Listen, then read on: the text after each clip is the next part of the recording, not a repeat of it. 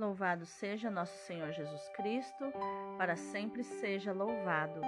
Hoje é sexta-feira, 1 de abril de 2022, quarta semana da Quaresma. Santo Hugo de Grenoble, rogai por nós. A primeira leitura do livro da Sabedoria, capítulo 2, versículo 1 e versículos do 12 ao 22. Dizem entre si os ímpios em seus falsos raciocínios: Armemos ciladas ao justo, porque sua presença nos incomoda. Ele se opõe ao nosso modo de agir, repreende em nós as transgressões da lei e nos reprova as faltas contra a nossa disciplina. Ele declara possuir o conhecimento de Deus e chama-se Filho de Deus tornou-se uma censura aos nossos pensamentos e só o vê-lo nos é insuportável. Sua vida é muito diferente da dos outros e seus caminhos são imutáveis. Somos comparados por ele à moeda falsa e foge de nossos caminhos como de impurezas. Proclama feliz a sorte final dos justos e gloria-se de ter a Deus por Pai. Vejamos, pois, se é verdade o que ele diz e comprovaremos o que vai acontecer com ele. Se de fato o justo é filho de Deus, Deus o defenderá e o livrará das mãos dos seus inimigos. Vamos pô-lo à prova com ofensas e torturas, para ver a sua serenidade e provar a sua paciência. Vamos condená-lo à morte vergonhosa, porque, de acordo com suas palavras, virá alguém em seu socorro. Tais são os pensamentos dos ímpios, mas enganam-se, pois a malícia os torna cegos. Não conhecem os segredos de Deus, não esperam recompensa para a santidade e não dão valor ao prêmio reservado às vidas puras. Palavra do Senhor, graças a Deus. O salmo de hoje é o 33. Do coração atribulado está perto o Senhor. O Senhor volta a sua face contra os maus, para da terra apagar sua lembrança. Clamam os justos e o Senhor bondoso escuta, e de todas as angústias os liberta. Do coração atribulado ele está perto e conforta os de espírito abatido Muitos males se abatem sobre os justos, mas o Senhor de todos eles os liberta. Mesmo seus ossos ele os guarda e os protege, e nenhum deles haverá de se quebrar. Mas o Senhor liberta a vida dos seus servos, e castigado não será quem nele espera. Do coração atribulado está perto o Senhor. O evangelho de hoje é João, capítulo 7, versículos do 1 ao 2, o versículo 10 e, vers e os versículos do 25 ao 30. Naquele tempo, Jesus andava percorrendo a Galiléia. Evitava andar pela Judéia, porque os judeus procuravam matá-lo. Entretanto, aproximava-se a festa judaica das tendas.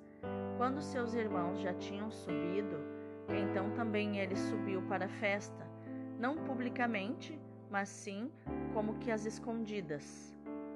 Alguns habitantes de Jerusalém disseram então: Não é este a quem procuram matar? Eis que fala em público e nada lhe dizem. Será que na verdade as autoridades reconheceram que ele é o Messias? Mas este nós o sabemos de onde é Cristo, quando vier, ninguém saberá de onde é. Em alta voz, Jesus ensinava no templo, dizendo: Vós me conheceis e sabeis de onde sou. Eu não vim por mim mesmo, mas o que me enviou é fidedigno. A esse não o conheceis, mas eu o conheço, porque venho da parte dele, e ele foi quem me enviou. Então queriam prendê-lo mas ninguém pôs a mão nele, porque ainda não tinha chegado a sua hora. Palavra da salvação, glória a vós, Senhor. Então, meu querido, minha querida, Quais os ensinamentos de inteligência emocional e espiritual nós podemos encontrar nos textos de hoje, da nossa liturgia diária, que é o nosso devocional e também uma leitura orante ou lexio divina para aqueles que oram com a palavra. Né? Nós temos a oportunidade neste momento de orar com a palavra da liturgia diária, que é a primeira leitura, o salmo e também o evangelho. E uma lexio divina que não apenas eu responda com a minha mente o que a palavra diz para mim o que eu respondo para esta palavra no dia de hoje, mas também que eu possa meditá-la com a alma.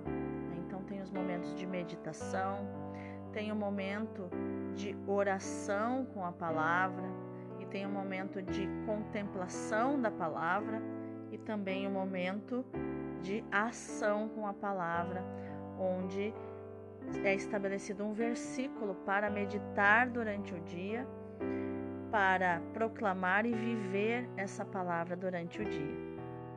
Na primeira leitura de hoje, o autor sagrado do livro da sabedoria, depois de ter convidado a uma vida segundo a justiça, dá a palavra aos ímpios que expõem a sua filosofia. Que que os ímpios falam, né?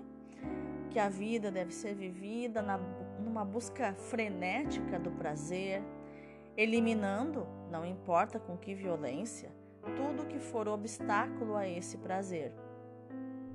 Trata-se de uma filosofia errada, de falsos raciocínios, como nos diz o versículo 1, fruto da ignorância, pois ignoram os desígnios secretos de Deus, nos diz o versículo 22. Os ímpios de que fala o texto são presumivelmente os hebreus apóstatas da comunidade de Jerusalém, que, aliados aos pagãos, perseguem os irmãos que permaneceram fiéis a Deus e à aliança. A sua forma de vida é insuportável. Eles armam ciladas, insultam e condenam à morte, desafiando o próprio Deus, como nos dizem os versículos 18 e o 20. O resto de Israel vive a sua paixão e profetiza a paixão do Messias. É Jesus o verdadeiro justo, o filho predileto, o manso posto à prova, escarnecido, que nos fala o versículo 19, e condenado a uma morte infame, que nos fala o versículo 20. É ele, sobretudo, que, tendo posto toda a confiança no Pai, ressurge do abismo da morte. A esperança do Antigo Testamento adquire uma dimensão inesperada e ultrapassa toda a profecia. Pelo mérito de um só, todos são tornados justos, desde que estejam abertos à graça.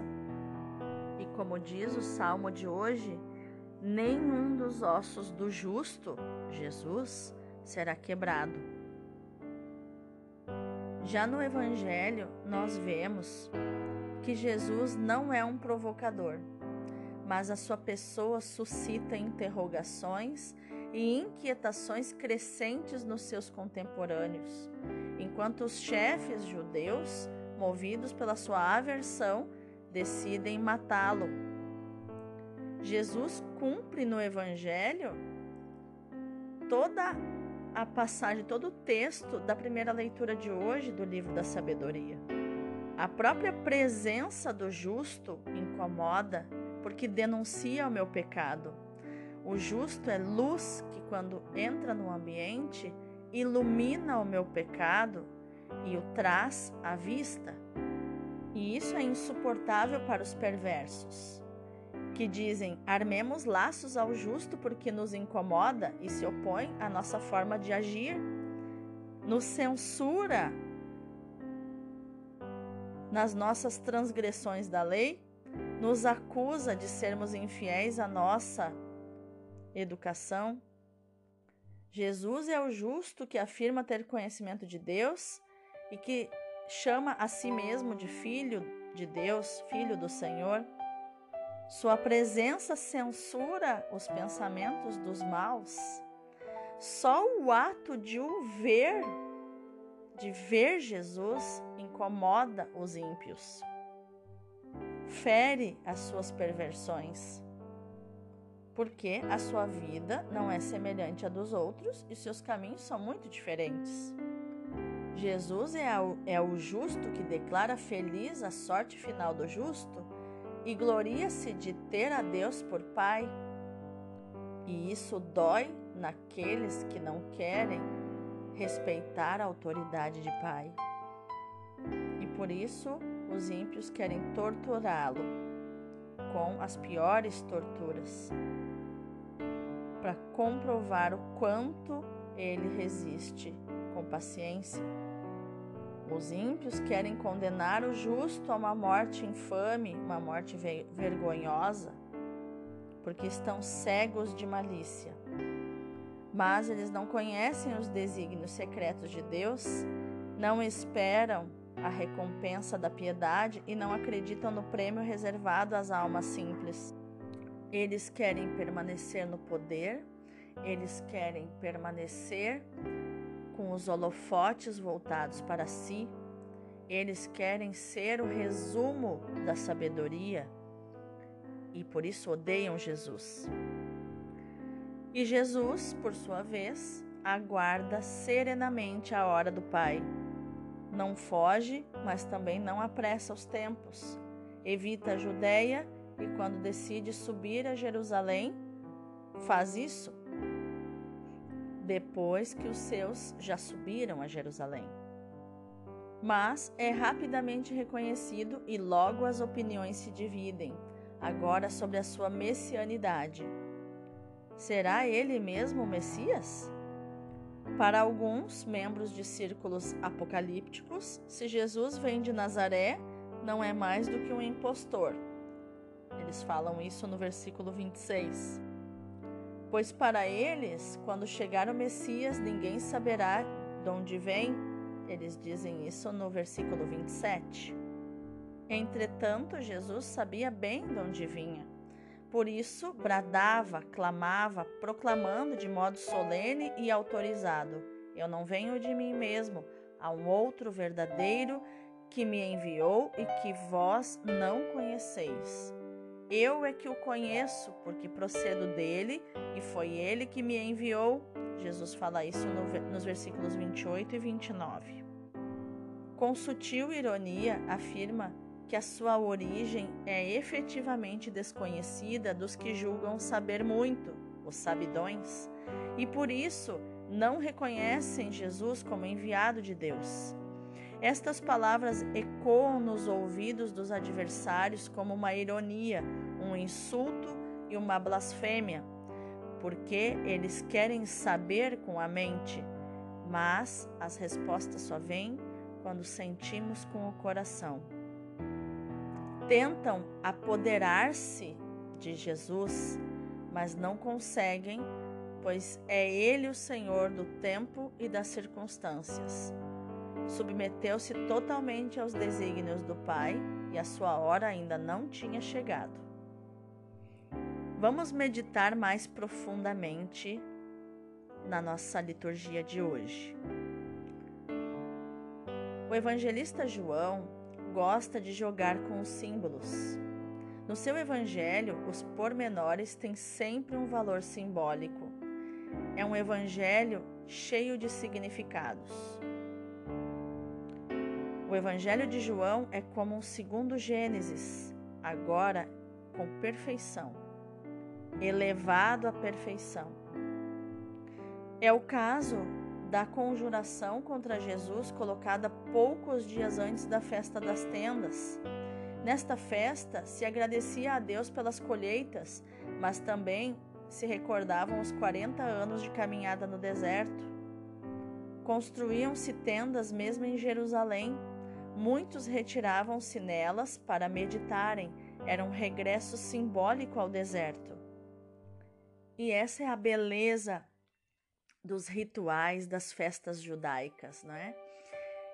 que fazem com que as pessoas revivam aqueles momentos.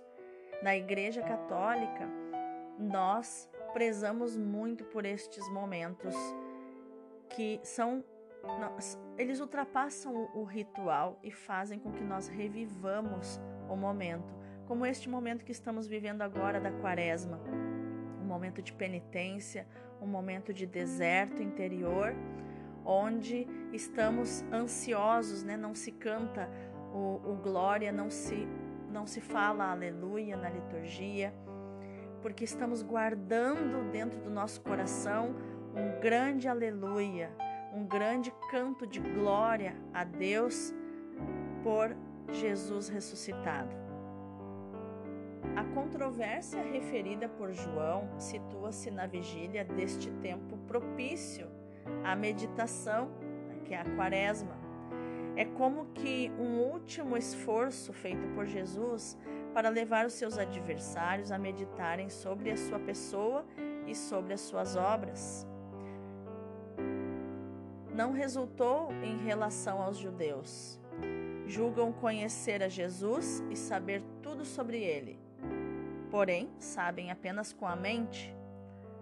Sentir o poder de Deus através de Jesus, isso eles não abriram o coração, não abriram a sua alma para fazer essa experiência sensorial de sentir no profundo da alma o amor de Deus através de Jesus. E quando não sentimos, não sabemos de verdade. Saber só com a mente é a forma mais rasa de saber. Jesus aproveita a ocasião para se manifestar mais claramente. Eu não venho de mim mesmo, Há um outro verdadeiro que me enviou e que vós não conheceis. Eu é que o conheço, porque procedo dele e foi ele que me enviou. Mas o resultado foi o aumento da hostilidade dos judeus. Eles querem ter razão, porque moram na mente, não no coração. Decidem prender Jesus e acabarão por fazê-lo mas a tentativa de Jesus pode resultar em relação a nós se acolhermos a sugestão da liturgia de hoje e aproveitarmos a caminhada que estamos fazendo rumo à Páscoa para relermos e meditarmos este texto tão denso e inesgotável e nos interrogarmos mais a fundo sobre o mistério da pessoa de Jesus e aderirmos a ele com um amor maior ainda. O livro da sabedoria mostra-nos que mesmo as coisas mais positivas podem ser aproveitadas para fazer o mal ou para fazer pior ainda. Se o justo é manso, os maus dizem: provemo-lo com ultrajes e torturas para validar a sua paciência. Se o justo se diz filho de Deus e se gloria de ter a Deus por pai, decidem experimentá-lo e condená-lo a uma morte infame, torturante, uma morte cruel, para ver se Deus o protege, é muito desamor. Peçamos ao Senhor que nos dê um coração simples e aberto às suas iniciativas surpreendentes, para tomarmos a atitude dos justos e rejeitarmos a atitude dos ímpios, dos pecadores. A adesão à pessoa de Cristo é essencial para uma autêntica vida cristã. Vamos orar? Senhor Jesus, manso e humilde de coração, dá-nos a graça de revivermos em nós a tua mansidão e a tua humildade. Como tu, Senhor, queremos em toda e qualquer situação, mesmo diante do mal, mesmo diante da malícia, da oposição e da hostilidade, manifestar a luz e a bondade. Queremos também aceitar que, em algumas ocasiões, a atitude dos outros seja de crítica e de condenação contra nós. Ajuda-nos, Senhor, a manter a paciência e a calma nessas ocasiões, como o Senhor a soubeste manter que jamais nos deixemos tomar pela ira e pela raiva, mas saibamos nos corrigir do que julgarmos necessário. Então estaremos no bom caminho, contigo, homem das dores e da esperança. Amém. Vamos contemplar com mais profundidade ainda esta palavra. Tal homem, tal coração. Et homo, eis o homem das dores. Eis o coração todo ferido pela ingratidão daqueles que ama. Na sua primeira revelação do seu sagrado coração, nosso Senhor recebe Margarida Maria Alacoque sobre o seu coração, sobre o seu sagrado coração, e só lhe fala de amor. Ele diz: Maria, o meu coração está tão apaixonado de amor pelos homens e por ti em particular, que não pode mais conter em si as chamas da sua ardente caridade e como quer expandi-las por meio de ti. Mas pouco depois, manifesta a Maria os seus grandes sofrimentos e lhe pede o amor de compaixão. Já durante a sua adolescência, Maria já tinha visto Jesus aparecer a ela várias vezes sob a figura de um ete homo, eis o homem. Faz o mesmo durante o seu noviciado. Jesus mostra-se a ela coberto de chagas para a encorajar a vencer-se. É também a sua atitude nas suas grandes revelações, todas as vezes que lhe pede a reparação e, em particular, quando se lamenta da ingratidão, da infidelidade, da tibieza de algumas almas do povo escolhido. Um dia, diz ela, Nosso Senhor apresentou-se a mim coberto de chagas, tendo o seu corpo todo sangrento e o seu coração todo dilacerado de dor, e disse-me: Eis no que me reduziu o meu povo eleito, que tinha destinado para aplacar a minha justiça e me persegue secretamente. Que contemplação maravilhosa, meus irmãos. Que me acompanha agora. Que maravilhoso. E ao mesmo tempo, terrível. Sentir a dor de Jesus, a dor da indiferença dos homens diante do seu grande amor. Que a nossa ação de hoje, dessa nossa Lexio Divina, seja meditar, proclamar e viver esta palavra que Jesus disse a Santa Margarida Maria Lacoque. Eis o coração que tanto amou os homens. Deus abençoe o teu dia.